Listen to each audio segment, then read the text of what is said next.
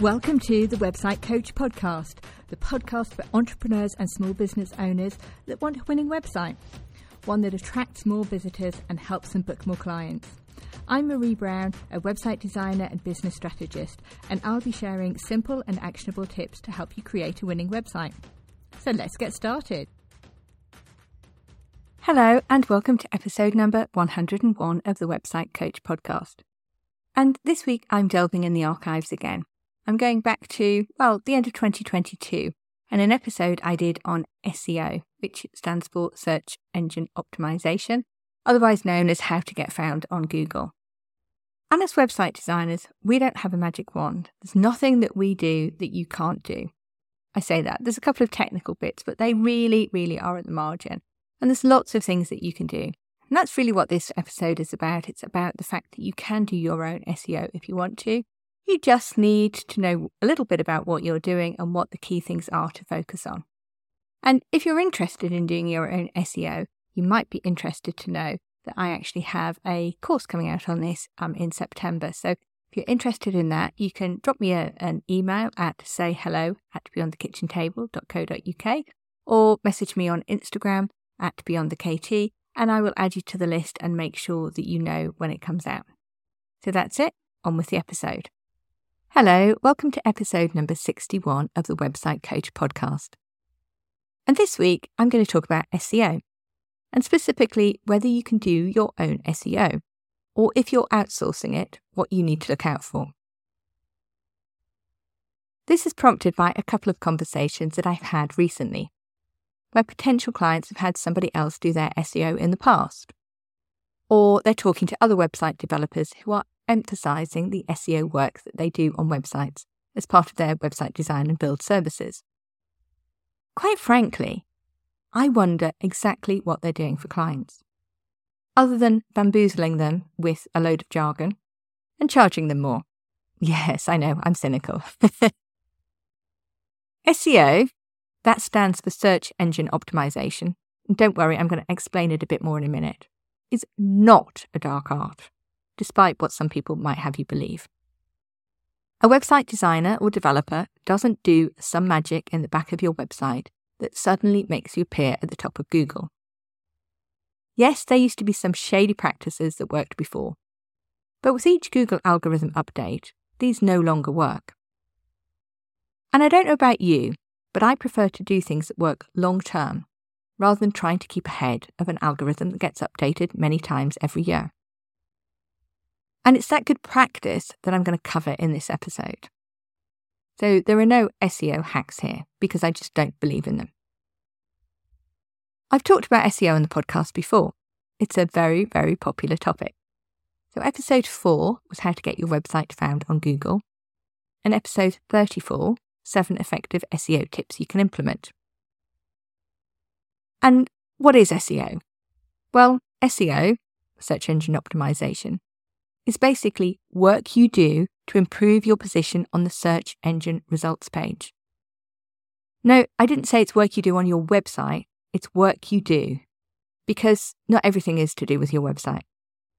And there are things that you can do to improve your position on the search engine results page. So it's not that I do not believe in SEO. As mentioned on previous episodes on SEO, Google and other search engines are seeking the best results every single search that you type in. If you're searching for, I don't know, say a website design in Sevenoaks, now obviously you don't need to do that because I'm here. you don't want a website designer in Manchester or a social media manager in Sevenoaks or anything else. And Google wants to give you what you've asked for. Ideally, it wants to give you the best options because there are more website designers in Sevenoaks than there are spaces on page one of Google. And there are enough businesses that want to rank that term, even if they're not website designers in Sevenoaks, to fill far more spots than that. And Google wants to give you the best results. And the reason it wants to do that is so you come back and use Google again. So to me, there are five steps to SEO. You do not necessarily need to do all five to rank. But more importantly, by considering them as five discrete action areas, you can look at which ones you might do yourself and which ones you might want to outsource, either now or in the future. So, what are they? Well, the first one is keyword research. You will not rank anything unless you're writing about it on a page on your website. So if you want to rank for, I don't know, yoga Tunbridge Wells, you need those words in your copy, and preferably in your page title, URL, etc. And you need them in the copy on the page you want to rank, because Google looks at individual pages. Now, there are some people out there who try to be clever and call their business something completely unrelated because they're using an analogy. Say, for example, something like Beyond the Kitchen Table, which of course is the name of my business. So, in the first version of my website, I talked about how businesses are planned and built at the kitchen table. I went on an awful lot about kitchen tables, which meant that I was actually starting to rank for the term kitchen table, even though that's not what I do. Ah, I don't know, ridiculous. But I have clearly changed the copy on page one of my website on the homepage. But you do need to be explicit because Google looks at words, it doesn't look at what the meaning beyond those words might be. So, the very first thing you need to do is decide what you want to rank for. And you do need to take into account how competitive those phrases are and whether you've got a ch- chance of ranking for them. So, you know, I wouldn't try and compete with the likes of Amazon, John Lewis, Marks and Spencers, or any of the really big um, companies. Now you can outsource that keyword research. There are people who specialize in this area. Or you can do it yourself. Now, if you're going to outsource it, please bear in mind that if it's done properly, it takes several hours, so it's not cheap. Obviously, if you do it yourself, you can do it piecemeal. So you can do a bit, then you can write about that, and then you can come back and do a bit more. And if you're using somebody to generally do your SEO, ask them whether they are doing keyword research. And if they are, I'd ask them to share the results with you. And check that they have a list that you agree with. As I mentioned, you can do it yourself. Think about what someone searching for a service you offer would type into Google. Come up with a long list and then look at who currently ranks for these. Are you able to compete? so, the second area is relevant content. The next task is to write copy and have a page or a blog post, it's the same thing as far as Google is concerned. Have a page written for each phrase you want to rank for. So each phrase you want to rank for should have its own page. If you're, say, a wedding photographer wanting to rank for several venues, just listing them all on one page, or even more than once on a page, is unlikely to get you ranking highly for any of them.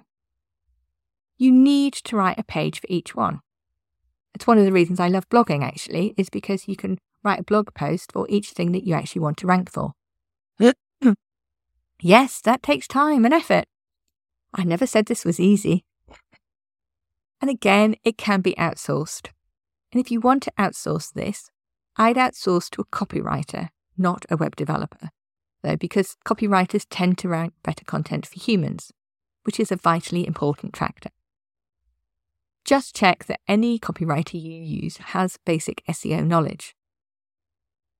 And of course, you can write it yourself.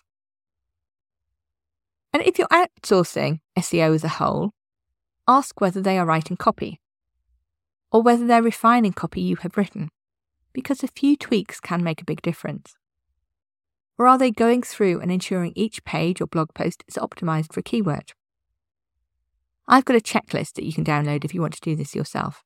Just go to beyondthekitchentable.co.uk slash downloads, and there is one there which is called the SEO checklist. There's a link to it in the show notes. And if you've got a WordPress website, then a tool like Yoast, which is a WordPress plugin, is good for letting you know whether you've hit a checklist like this. Yoast does not do your SEO for you. only it was that simple, but what it does do is give you a checklist which you can use for each page that you're working on. But the most important thing with website copy is to make it readable for your audience and think about what you want them to do next. There's absolutely no point getting a lot of website traffic via SEO and either them leaving straight away because what you've written is not great, or them not then taking the action you want them to take. Because ultimately, you want clients, not just traffic from SEO. So your web page needs to work for both SEO and conversion. Third area is backlinks. So you need to get backlinks from other good websites, not spammy ones, in order to do well on SEO. A backlink is a link to your website from another website. And Google considers links from other websites to be a vote how trustworthy or authoritative you are. And with equally good content, because remember, content does come first, Google will rank pages which it considers to be more trustworthy or authoritative higher than ones it considers less. Now, backlinks aren't the only factor that go into this score, but they are a key one. And getting backlinks, for example from professional organisations, guest blogging, etc., is a key part of any SEO strategy. Again, this is time consuming. And I know this because getting backlinks has been a key part of my own SEO strategy. And it's very much a long term game. And if you're outsourcing your SEO, then ask whether they are seeking backlinks. And if so, how? What you don't want is for them to get backlinks from a whole load of uh, irrelevant directories which just list loads of websites, because it's that kind of thing that Google will eventually realize is spammy and will crack down on and could even penalize you. I've seen that happen before. So the fourth area is some tech refinements. Because some tech refinements on your website will help. And the three areas I've talked about before now are all ones that you can do yourself um, very easily. You might choose not to, because I do believe that you should all we should all keep within our zone of genius. But it is something that we can do ourselves, and we can do it. We can take our time over it when we've got, when we've got the time to do it. But some of these tech refinements are ones you can do yourself, and some is you would need an expert to help you. because this is the area where a professional website designer or developer can make a difference. So, what are these tech refinements? Well, first of all, websites which are not secure, which don't have something called an SSL certificate, or are not mobile responsive will perform badly. So, how do you know whether your website is secure and whether it's responsive? Well, I'm going to come on to that. So we include SSL certificates in our website hosting and maintenance plans. And more importantly, we will install it for you. If you don't have an SSL certificate, you will not see the little padlock sign before your website URL in the address window. so, first of all, I suggest seeing if your website host provides one. Some will charge extra for this, which is a bit cheeky in my view, but even if they do charge a bit more, it is the easiest option to get the one from your host. Otherwise, you can get them online. So, Let's Encrypt is a good, free, reputable option, and I will link to Let's Encrypt in the show notes. Is your website mobile responsive? Well, you can check whether Google considers it to be mobile friendly at search.com, sorry, search.google.com slash test slash mobile hyphen friendly. And again, I'll put that link in the show notes. Any website built now, either by a professional or by yourself, should be mobile responsive. Unless you're hand coding it or using a builder which doesn't build in a mobile responsive way. And to be honest, it's only if your website is more than about three years old that it's unlikely to be. And as I say, you can check at that address that I've just given you. And if it isn't, it's worth considering getting a new one built. And it goes without saying that the websites I build are always mobile responsive. Website speed is another tech factor.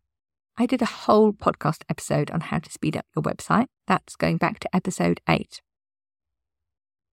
Large image files are the biggest cause of slow websites, and they are the easiest to fix. There are a couple of factors to image file size. One is the pixel size, and the other is the quality of images. You don't need high res images on a website. Hosting is the next speed factor. I think it's important to recognise that not all website hosting is equal. Cheaper hosting is often slow. The hosting that I use and recommend, SiteGround, is very fast for the cost of it. Yes, you can get faster hosting, definitely, but you end up paying a lot more. And then finally, there's some fine tuning that can be done to speed up your website further, including properly outsource optimizing the size of images. This does require some technical knowledge though, so I suggest you do outsource this bit unless you understand the likes of caching. But as I hope you've realised, this is only one of a number of factors in SEO. There are lots of other things you can do first. And I'll confess, I have not fully optimized my own website from a tech point of view. Just like a cobbler has the worst shoes, website designer websites often fall to the bottom of their own to do list. But I still rank highly on several search terms. In fact, I'd say I punch my above my weight due to making sure I do the other things that I've talked about in this episode. So there is one search term, for example, which I even rank above Forbes, which is obviously a very trustworthy and authoritative website. Quite proud of that one. Just final thing on tech issues, which is that an out of the box WordPress website is technically better than the likes of Wix SEO. Although Wix has improved a lot in this respect in the past few years. And it's one of quite a number of reasons why I prefer WordPress. So, the fifth area of SEO that I want to talk about, and the final one, is design and write for humans. Because there is a danger in designing and building a website purely for SEO, which is that it doesn't work for human visitors. And that kind of misses the point. So, human visitors need websites which are engaging, show them how you help them, and take them through your website, giving them the information they need to know to make the decision to take the next logical step in working with you. So, one designed purely for SEO wouldn't have any images, because images, even properly optimized, slow down websites. And they would be written in a way to emphasize the keywords you want to get found for. And of course, the issue with this is that visitors won't stay on your website for long they might not necessarily get the information they need, and therefore they're less likely to take the action you want them to take. From an SEO point of view, time that visitors spend on your website is an important factor. Google tracks this. It tracks how long people spend on a website. Yes, Google knows an awful lot, it's pretty scary. But if visitors are clicking off quickly, Google realizes this is, this is not a good result and therefore over time it will demote that result, promoting another one which visitors do seem to like because they stay long. But in any event, it's not a good strategy to build purely for SEO. You want to use SEO to get visitors, but it's vitally important that once they get to your website, it's optimized for conversions. So, as we come towards the end of this episode, I hope you've realised that there are a lot of parts to SEO. And you don't need to do everything to rank. Although I will caution for the more competitive terms, you'll need to do more than for the less competitive terms. That's where keyword research comes in. And even if you're interested in getting help with SEO, I suggest you think about which elements are your priority and who is best placed to help with each of these. You might conclude it's better to do some of these yourself. And if you're talking to someone about SEO services, ask which of these bits they will be doing for you. Because many just focus on the tech aspects, which is absolutely useless if your content doesn't contain the keywords you want to rank for. And if they're writing or amending your content, just check their writing skills, won't you? It's very easy to shoehorn keywords into a page, but not quite so easy to do so in a way that makes sense for a reader. And remember, excuse me, the most important factor is writing about what you want to be found for, but in a way that works for humans too. Then I would make sure your website has an SSL certificate and is mobile responsive. And another easy win from an SEO point of view is to resize any large images. And this is good for your visitors anyway because it makes your website load faster. Then I'd focus on getting some backlinks before even thinking about some of the more t- difficult technical adjustments to your website. And if you think this is all too much, then there are, of course, other ways to get visitors to your website. SEO is not the only show in town. Your website can then focus on the job it should do best, which is getting visitors to take the action you want them to take. Be that buy now, schedule an appointment, book a call, or whatever it might be. So, there's quite a lot of action points in this episode. I know I'm adding to your to do list, and you might decide that SEO is just not a route that you want to take, and that's also fine. Because when we're running a small business, you know, we're trying to wear a lot of hats, and there is only so much time and only so many things we can do. So I always say, and I talk about this a lot in my marketing membership, is to focus. You know, do one thing and do it well. But maybe that is SEO. And there are certainly some very easy things that you can do before you get to anything more complicated.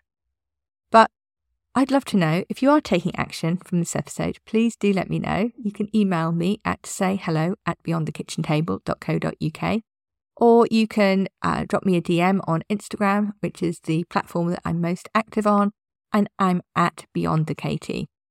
So that's it for this week. Hope you have a good week, and I will see you next week. Thank you so much for listening all the way to the end. If you enjoyed this episode, make sure to follow or subscribe so that you don't miss future episodes. And I'd really appreciate it if you could leave a five star review. That makes a massive difference as to whether Apple shows my podcasts more widely. And head over to my website, beyondthekitchentable.co.uk, where you can find all the ways you can work with me, whether you're just starting out, looking to grow your business, or scaling it. And see you next week.